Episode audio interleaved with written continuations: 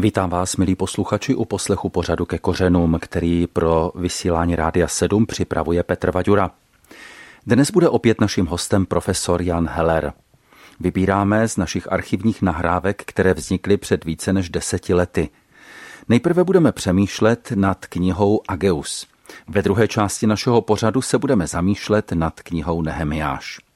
Z knihy Ageus přečteme nejprve první kapitolu.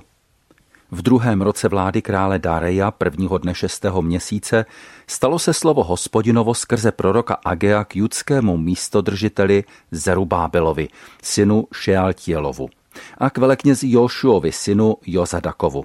Toto praví hospodin zástupů. Tento lid říká, ještě nepřišel čas, čas k budování hospodinova domu. I stalo se slovo hospodinovo skrze proroka Agea. Je snad čas k tomu, abyste si bydleli v domech vykládaných dřevem, zatímco tento dům je v troskách. Nyní toto praví hospodin zástupu, vezměte si k srdci své cesty. Sejete mnoho a sklízí se málo. Jen jeste, nenasytíte se, jen píte, žízeň neuhasíte, jen se oblékejte, nezahřejete se. Kdo se dává najmout za mzdu, ukládá ji do děravého váčku. Toto praví hospodin zástupů, Vezměte si k srdci své cesty. Vystupte nahoru, přivezte dříví a budujte dům. V něm budu mít zalíbení, v něm se oslavím, pravý hospodin. Pachtíte se za mnoha věcmi a máte z toho málo. Co přinesete domů, já rozvěji. Proč se to děje, je výrok hospodina zástupů. Protože můj dům je v troskách, zatímco vy se staráte každý jen o svůj dům. Proto nebe nad vámi zadrželo rosu a země zadržela svoji úrodu. Přivolal jsem sucho na zemi i na hory, na obilí i na vinný mošt a na čerstvý olej, na všechno, co přináší role, také na lidi i na dobytek, na všechno, co se rukama vytěží. Tehdy Zerubábel, syn Šeltělův a velekněz Jošua, syn Jozadakův, i celý pozůstatek lidu uposlechli hlasu hospodina svého boha a slov proroka Agea, protože ho poslal hospodin jejich bůh a lid se začal bát hospodina. Hospodinův posel Ageus řekl z hospodinova pověření lidu, já jsem s vámi, je výrok hospodinův. A hospodin probudil ducha judského místodržitele Zerubábela, syna Šealtílova a ducha velekněze Jošuji, syna Jozadakova, i ducha celého pozůstatku lidu. I přišli a dali se do díla na domě hospodina zástupů svého boha 24. dne 6. měsíce druhého roku vlády krále Dareja. Tolik prozatím biblický text. Kniha Ageus není příliš známá, i když čtenáři Jana Amose Komenského znají jeho knihu Hageus Redivivus. Co bychom, pane profesore, měli o proroku Agovi vědět? Já bych vyšel z toho Komenského. Komenský stál po 30 leté válce vlastně ještě v ní nad obrovskou spouští. Ale doufal, až do Westfalského míru, že přece jen se najde nějaký kompromis, který zachová v Čechách náboženskou svobodu a že tedy se část těch emigrantů pro víru bude moci vrátit a obnovit život evangelické církve a vůbec jaksi některých těch duchovních pohledů a proudů, které nejen zastával, nýbrž výrazně stělesňoval. Nestalo se to. Ale tahle myšlenka obnovy budování s tím Hagem je opravdu hluboce spjata, poněvadž Ageus vedle Zachariáše je nejzávažnější a nejvýraznější z proroků po exilních. Exilem rozumíme zajetí babylonské, tedy z proroků, kteří působili, když se židé z Babylona navrátili do své země, ale našli Jeruzalém spustošený ve všelijakých nesnázích. A tak se stalo, že přestali dbát o ty boží věci a začali se každý starat o sebe. A nedařilo se jim. A teď byl před nimi obrovský problém. Jak to, že se nám nedaří? A měli tendenci svést to na ty druhé. Víte, člověka, který je od Pána Boha vzdálen, poznáte dost snadno. On vždycky tvrdí, že za všecko mohou ti druzí ten prorok Ageus přišel a s těmi obyvateli jeruzalemskými tak zacloumal, že se k tomu dílu obnovy vrátili. To je to, čím chtěl Komenský také povzbudit to, co myslel, že je úkolem času. Když si představím tu situaci po návratu z babylonského zajetí, oni tam byli přece řadu desetiletí. Jeruzalém byl celou tu dobu v troskách, ta země byla spustošená.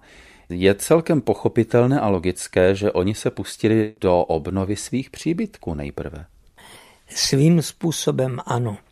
Ale víte, je něco jiného, když si někdo udělá přístřešek a pak jde stavět místní kostel a ne už svoji rezidenci, anebo když někdo říká, no víte, teď na to není čas, tak ten náš kostelíček, to, kde bychom se schromažďovali, kde bychom slýchali Boží slovo, kde bychom dostávali novou inspiraci, abychom žili z ducha, a to znamená pro druhé, to není tak nutné.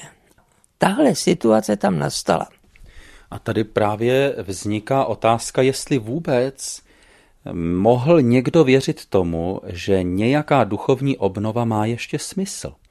Protože ta národní katastrofa, ke které došlo tím obsazením Judska babylonským králem a deportací, ta ukázala, že vlastně ten koncept toho teokratického zřízení se neukázal jako nosný, protože ti králové to prostě nezvládli.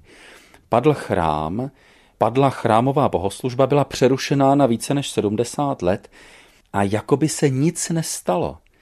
Upřímně řečeno, já bych se ani nedivil tomu, že by ti lidé, kteří se potom vrátili do Judska, že by byli nábožensky vlažní a že by už do toho chrámu ani moc investovat nechtěli, protože si mohli říkat, no k čemu nám to je, když jsme chrám měli, stejně nás hospodin neochránil, no tak na co chrám?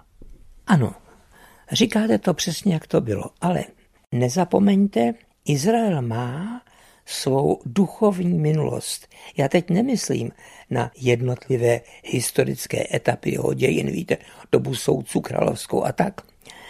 Ale já myslím na to, že například Izrael měl světit sobotu. A nebo některé velké výroční svátky. To jméno proroka Agea hebrejsky to zní Chagagai a znamená sváteční. A to je jakoby protest a výkřik proti tomu, co hlodalo v srdci tehdejších lidí, že už nikdy žádný pravý svátek nebude že už hospodin nic neudělá a že vlastně mluvit o jakýchkoliv svácích je nesmysl. A teď si představte, že ten Hagaj říká, ne, právě když jsme postaveni do zkoušky, to je svátek. Ne když plyneme s proudem. Když nás Bůh volá do svého díla, tak to je svátek. A teď Izraelci řeknou, vždyť nás nevolá, my ho neslyšíme. A Ageus říká, on je s námi. A oni říkají, my to nevidíme, můžeš nás o tom přesvědčit? A Ageus, já to teď trochu rozvádím mezi řádky, odpovídá, to poznáte v tom okamžiku, když se dáte do práce na božích věcech. Když se dáte do práce sami na sobě, když se dáte do pročišťování vztahů, když se dáte do úkolů, které jsou ve prospěch všech a přestanete být v sobě střední. V tom okamžiku se vám budoucnost začne otevírat. Čili to poselství Agea je vyjádřeno velmi pregnantně. Já jsem s vámi, i když mě nevidíte. A v tom okamžiku, kdy se na to spolehnete, se vám to začne ukazovat. Ale když se na to nespolehnete, no tak neuvíte nic. Čili rozumějte, v pozadí je veliký zápas o víru. A ten zápas o víru začíná tam, kde člověk očekává ještě něco od Boha. Když neočekává nic, tak si sám zahražuje cestu ku předu. Ten prorok tady ale dělá ještě jednu věc, která je, řekl bych, docela smělá a možná, že i riskantní, že totiž ty poměry, které byly tenkrát, neúroda, hlad, bída, nedařilo se jim, hospodářský úpadek, že on to vykládá jako boží zásah, jako boží řeč k těm lidem. Ale je to docela smělé takovýmto způsobem interpretovat ty současné události. Jak si to může dovolit? Víte, tenkrát lidé viděli všecko bezprostředně. V každém blesku viděli boží zásah, v každém dešti nebo suchém období viděli nějakým způsobem také boží zasahování. My jsme v tomhle trošičku obezřetnější, protože víme, že ty blesky tedy souvisejí s počasím a s tou statickou elektřinou, která se nás hromáždí. Ale my věříme také, že za vším tím nějak, i když ne tolik v tom, je boží vůle, boží vliv, obrazně řečeno boží ruka. A tady je třeba se rozhodnout, zdali budeme mít za to, že už na ničem nezáleží a že tedy ani náš život není řízen a že nejsme vedeni a v tom okamžiku se nám každý ten nezdar stává znamením zmaru nad naším životem. Jestliže ale začnu očekávat, že se v mém životě ve všech těch nezdarech nějakým způsobem přece projevuje Boží vůli, pak se musím zeptat, jak se projevuje. A to víme, i když možná zřetelně, až z Nového zákona. Totiž tam, kde se Bohu vzpíráme, tam On si nás vede křížem. Čili jestliže všecky obtíže, nesnáze, bídy svého vlastního života i tu svou umazanost hříchem přijímám jako něco, co Bůh dopustil proto, abych se mu snažil být blíž, tak v tom okamžiku mě všechny věci musí k dobrému napomáhat. A v tom okamžiku se i ta bída, do které jsem se nějakým způsobem zapletl, stává svátkem k tomu, abych byl probuzen a povzbuzen k té cestě, ve které nás Kristus volá za sebou ne na nějakou pohodlnou procházku, ale právě tím, když přijímáním přemáháme a odevzdáváním toho, co je nám těžké někdy odevzdat, se osvobozujeme pro toho, který nás vede. Přečteme si teď z druhé kapitoly knihy Ageus prvních pět veršů. 21. dne sedmého měsíce stalo se slovo hospodinovo skrze proroka Agea. Řekni judskému místodržiteli Zerubábelovi, synu Šeltílovu a veleknězi Jošuovi, synu Jozadakovu a pozůstatku lidu. Kdo zůstal mezi vámi z těch, kteří viděli tento dům v jeho prvotní slávě? A jak jej vidíte nyní? Není ve vašich očích jen pouhé nic?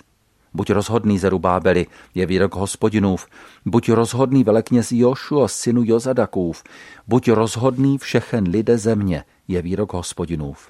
Dejte se do díla, neboť jsem s vámi, je výrok hospodina zástupů, podle slova, kterým jsem se vám zavázal, když jste vyšli z Egypta. Můj duch stojí uprostřed vás. Nebojte se. Tolik biblický text. Druhá kapitola obsahuje další řeč, už to není kázání, ale spíš jakési povzbuzení pro malomyslné. Jistě. A ta malomyslnost rostla z toho, že ti lidé, kteří se vrátili a prošli velmi těžkými věcmi, si dali namluvit, že hospodin nestojí ve své smlouvě. V hebrejštině je tady jedna krásná slovní říčka, kterou český čtenář nepostihne a je to v pátém verši. Překládám doslova z hebrejštiny to slovo, co jsem rozřízl s vámi. Hebrejské slůvko řezat zní karát je slůvko, které připomíná smlouvu, poněvadž tenkrát při uzavírání smlouvy se rozřízla ta zvířata a při takovém tom slavnostním slibu ten, kdo je rozřízl, procházel mezi těmi rozříznutými zvířaty, vzpomeňte na Abrahama, 15. kapitolu Geneze, a říkal, ať se mnou hospodin učiní něco podobného, jestliže nedodržím, co jsem sliboval. Takže ten termín kárát rozříznout je vlastně reminiscence na uzavření smlouvy.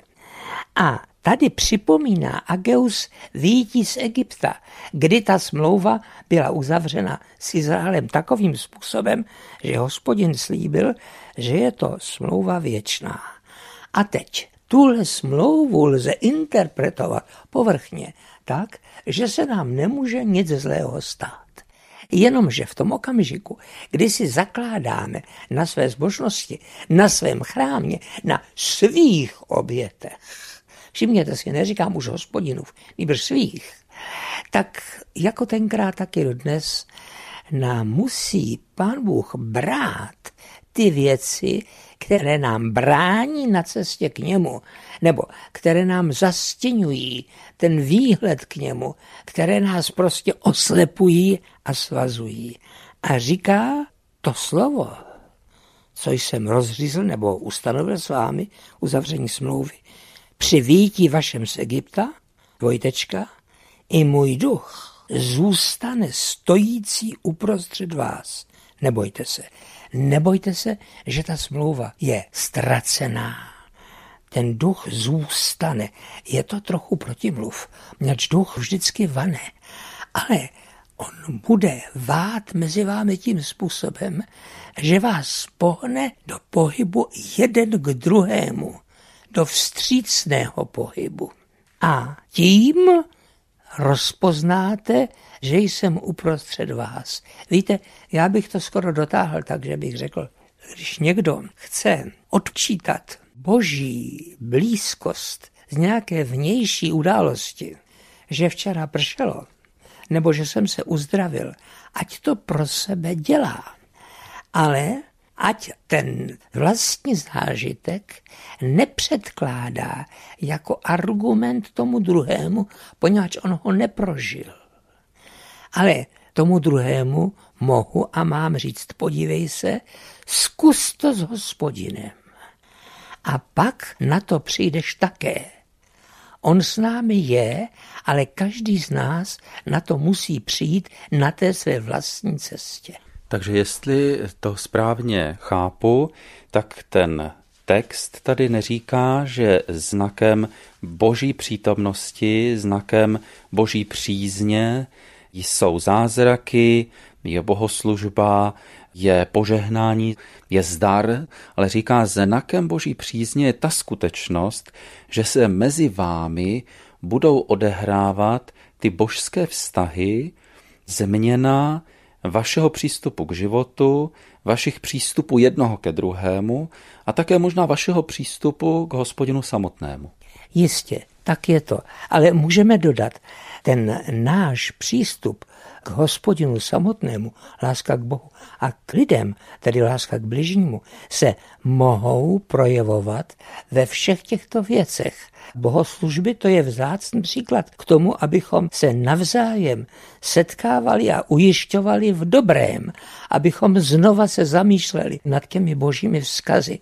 A i ty ostatní věci, které křesťané dělají, když se třeba spojí k nějakému dílu a teď je vidět, jak se daří, jak ty ostatní oslovuje, to všecko je dobré, ale my musíme vycházet z toho, že boží dílo začíná vždycky z ducha. A ten duch je láska.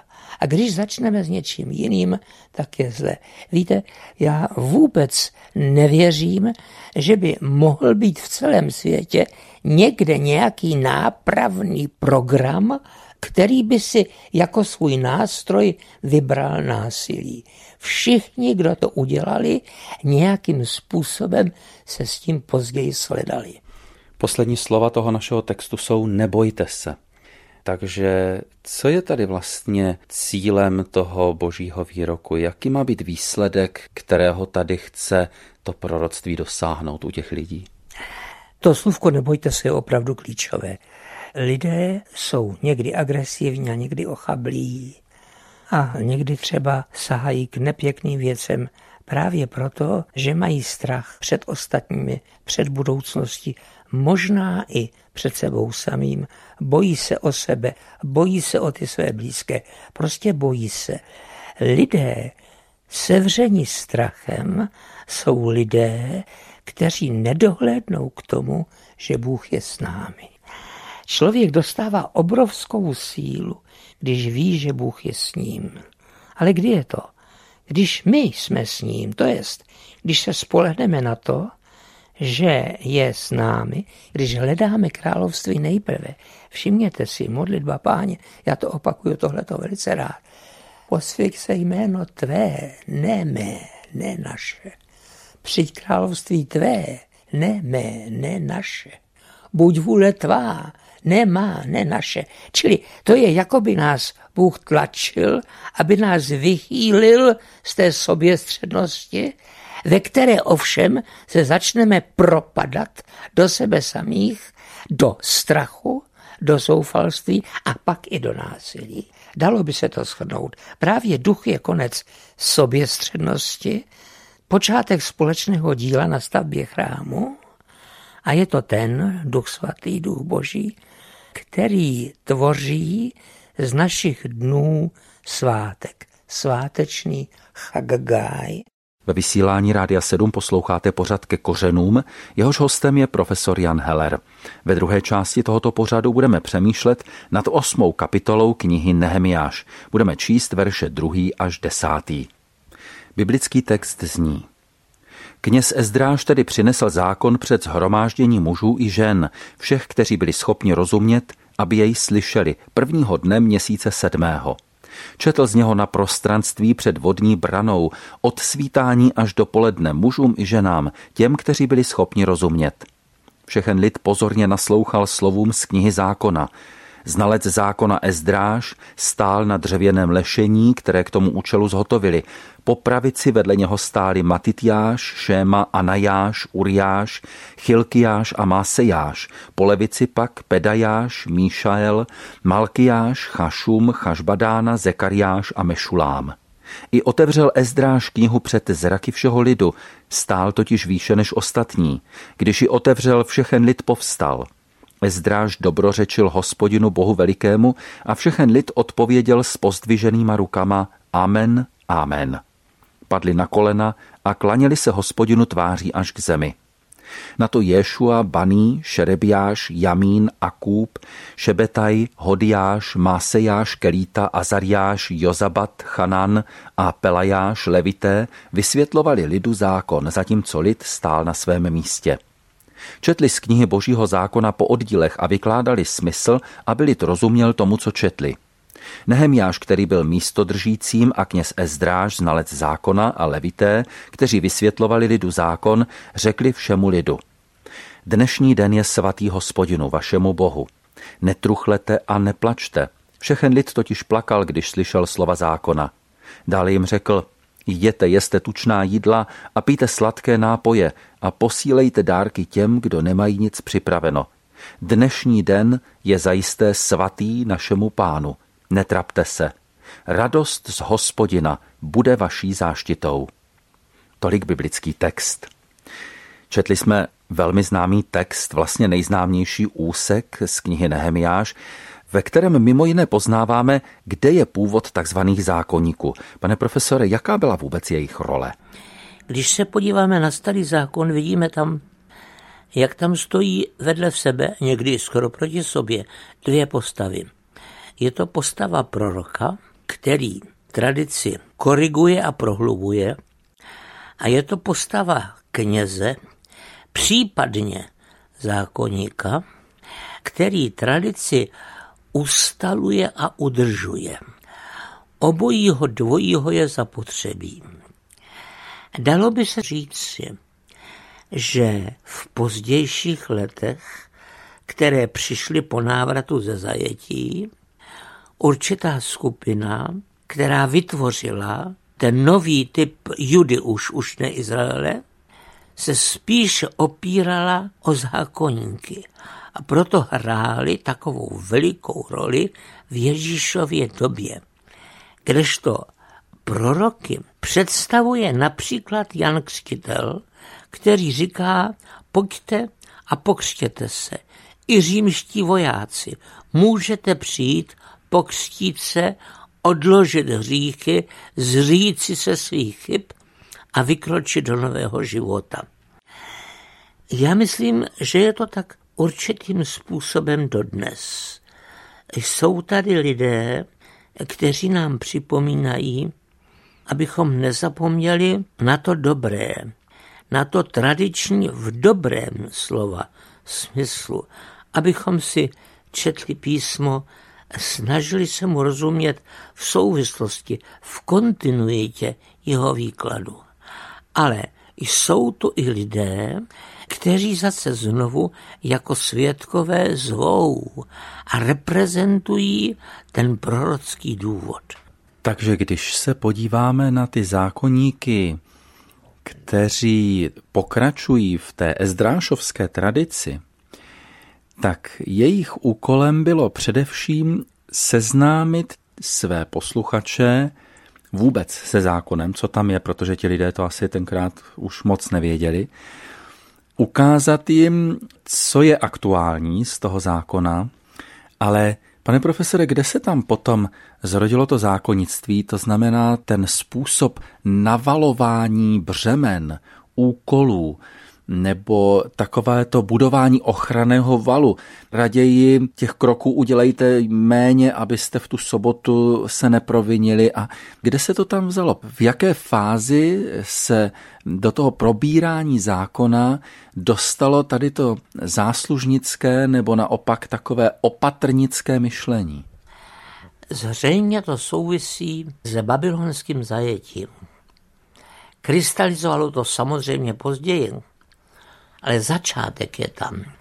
Před babylonským zajetím bylo střediskem duchovního života putování do chrámu. Víte to trojí putování, při kterém se člověk setkával s Bohem, v podobě obětin mu odevzdával nejen své hříchy i sebe sama a vyzbrojen požehnáním vracel se zase do života. A teď pádem chrámu se zlomila nebo skončila tahle ta možnost. Jak to udělat? Kde se setkávat s Bohem? A tu přišel ten veliký zlom, že místo chrámu v tom rozptýlení v řecké diaspoře se schromažďovaly hloučky, ale místo, aby obětovali, tak si četli písmo, modlili se a dělali společné hody, ve kterých se navzájem dělili o to, co kdo přinesl. Takže to byl vlastně zárodek budoucích synagog. Ano, tady z toho vyrostly synagogy a z těchto těch synagogálních forem vyrostly později křesťanské bohoslužby. Teď ale všimněte si, člověk, který takhle vchází do takového obecenství malého, kde ho znají, říká, měli bych tam přijít co možná slušný, nevyvádět.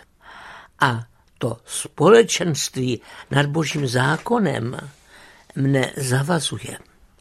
Ono mnohem víc, než aby ukazovalo, co pro nás pán Bůh udělal v oběti Beránkově, apeluje eticky. A tak se to těžiště z té smírčí oběti přenáší na etický nárok. A to je problém. Já myslím, že je to krásné, když člověk ví, že Pánu Bohu patří a když se mu snaží dělat radost. Ale když někdo zapomene, že se také lecos navyváděl, za co potřebuje odpuštění a chodí si k Pánu Bohu na výlet aby mu pán Bůh poklepal na rameno a řekl to dobrý jen dál, tak v něm roste počet záslužnictví a majetnictví. To v té konfrontaci s chrámovou obětí nebylo, protože nezapomeňte, tam tekla krev, která vyprávěla, že odpuštění vždycky stojí krev. A tak se ne vždycky, ne všude, ale přece jen tento způsob bohoslužeb stal jakýmsi zárodkem pro etizaci pro záslužnictví a pro to, čemu potom dal prostor pozdější čas, konkrétně novozákonní doba, kde se pán Ježíš neustále utkává s těmi, kteří si myslí, že už to mají u pána Boha všecko v pořádku. Tam je asi ještě velký problém také v tom, že oni potom přezíravě koukají na ty, kteří jsou podle nich ti hříšníci, ti, kteří neplní ty požadavky zákona. Dokonce Janovo evangelium tam cituje slova jednoho z nich, oni jsou prokletí, ten lid je prokletý. To jste přesně uhodil hřebík na hlavičku. Pán Ježíš přišel a říká, že nepotřebují zdraví lékaře, nakolik je to myšleno vážně a ironicky, přemýšlíme každý sám, ale nemocní. A znovu a znovu říká, neboj se, odpouštějí se ti hříchy a člověka tahá přímo doslova, ať už leží ochromen na zemi, ať už je nějakým způsobem poražen, z toho všeho, aby mohl jít za ním. Čili z těch samospravedlivých, kteří odložili svou samospravedlnost a kteří se káli i za tu domnělou dokonalost. Vzniká nový lid, který ví, že očekává Boží království. A to jsou křesťané. Čili v tomhle směru, jako by pán Ježíš Kristus navazoval, ale v určité posloupnosti, rozumějte, ne ve vzduchoprázdnu, na tu linii, když ten Jonáš jde do nejtvrdšího města Ninive, nejkrutějšího města starověku a tam dojde ku podivu k obrácení pod Ježíšovou mocí pukají srdce a začíná nový život. Pane profesore, tady je zajímavé, že když Ezdráš četl s ostatními levíty, když četl text zákona, tak ti lidé tady padají na tvář a jsou tím samotným textem přemoženi. Ano. Víte, to je asi něco, co nedokážeme po lidsku vysvětlit. Dokud člověk čte biblický text, jako by to bylo o někom druhém, tak ho to moc nepřemůže a nezasáhne.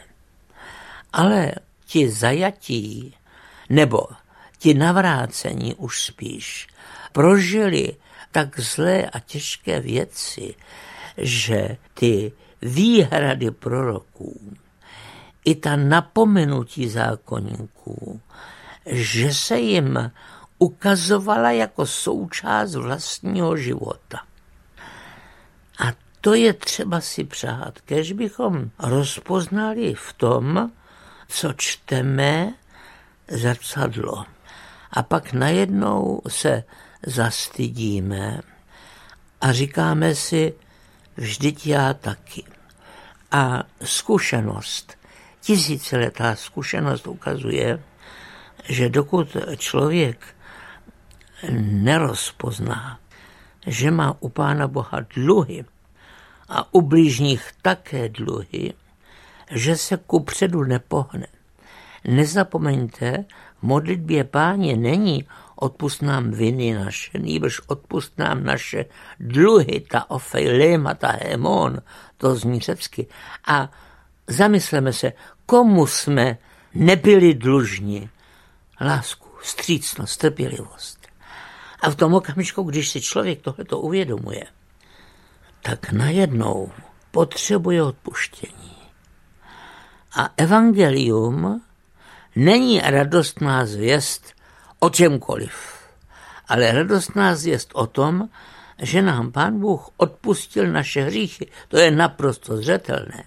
A když tedy si uvědomujeme svoje dluhy a říkáme, pane, odpust, tak najednou rozpoznáváme, že evangelium je obsaženo i v tom starém zákoně.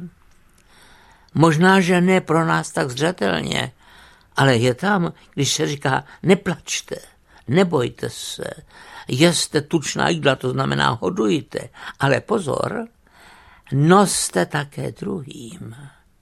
To znamená, zbratřete se, přestaňte myslet na sebe sami a z toho, že jste byli osvobozeni od té úzkosti o sebe sama, vyvoďte to, že teď tady se smíte odvážit být také pro druhé. A to je ta pravá radost. Mně se právě moc na tom dnešním textu líbí, že to nekončí u toho pláče, že ten cíl hospodinův není v pokání, ale že i to samotné pokání je součástí cesty. To, co tady je v závěru, tak je přece úžasná zvěst, radost hospodinova budiš síla vaše. Nebo v ekumenickém překladu radost z hospodina bude vaší záštitou.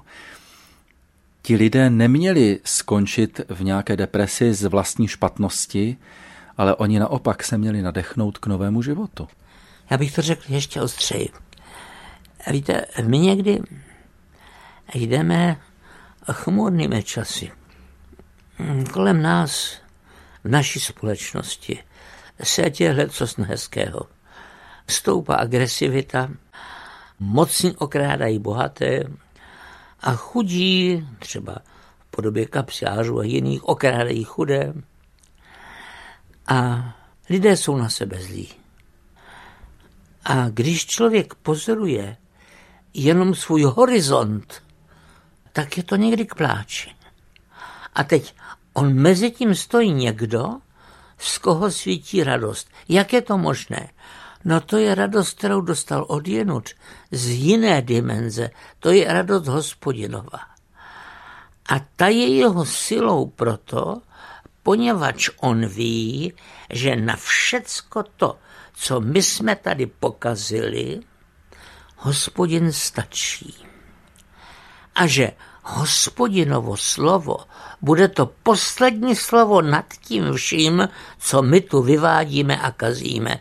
My si to neumíme představit, kdy a jak to hospodin zařídí, ale my prostě věříme, že to poslední slovo bude dobré a proto ta radost, která příští z něho navzdory nejen všemu kolem nás, ale někdy i navzdory tomu, co je v nás samotných, ta je tou nejvzácnější podobou svědectví. Já bych přál, víte, taky mývám někdy chmurné chvilky, vám všem, kdo to posloucháte, všechněm křesťanům této země, aby nám Pán Bůh dal tu sílu Ducha Svatého, abychom se radovali tak, aby to bylo přesvědčivé a povzbudivé pro všechny zarmoucené a aby to v nich vytvářelo to, čemu říkám naději navzdory. Pane profesore, děkuji vám za dnešní vaše slova. Skončil pořad ke kořenům, jehož hostem byl profesor Jan Heller. Milí posluchači, děkuji vám za pozornost. Dobrý poslech dalších pořadů Rádia 7 vám přeje Petr Vaďura. Naslyšenou.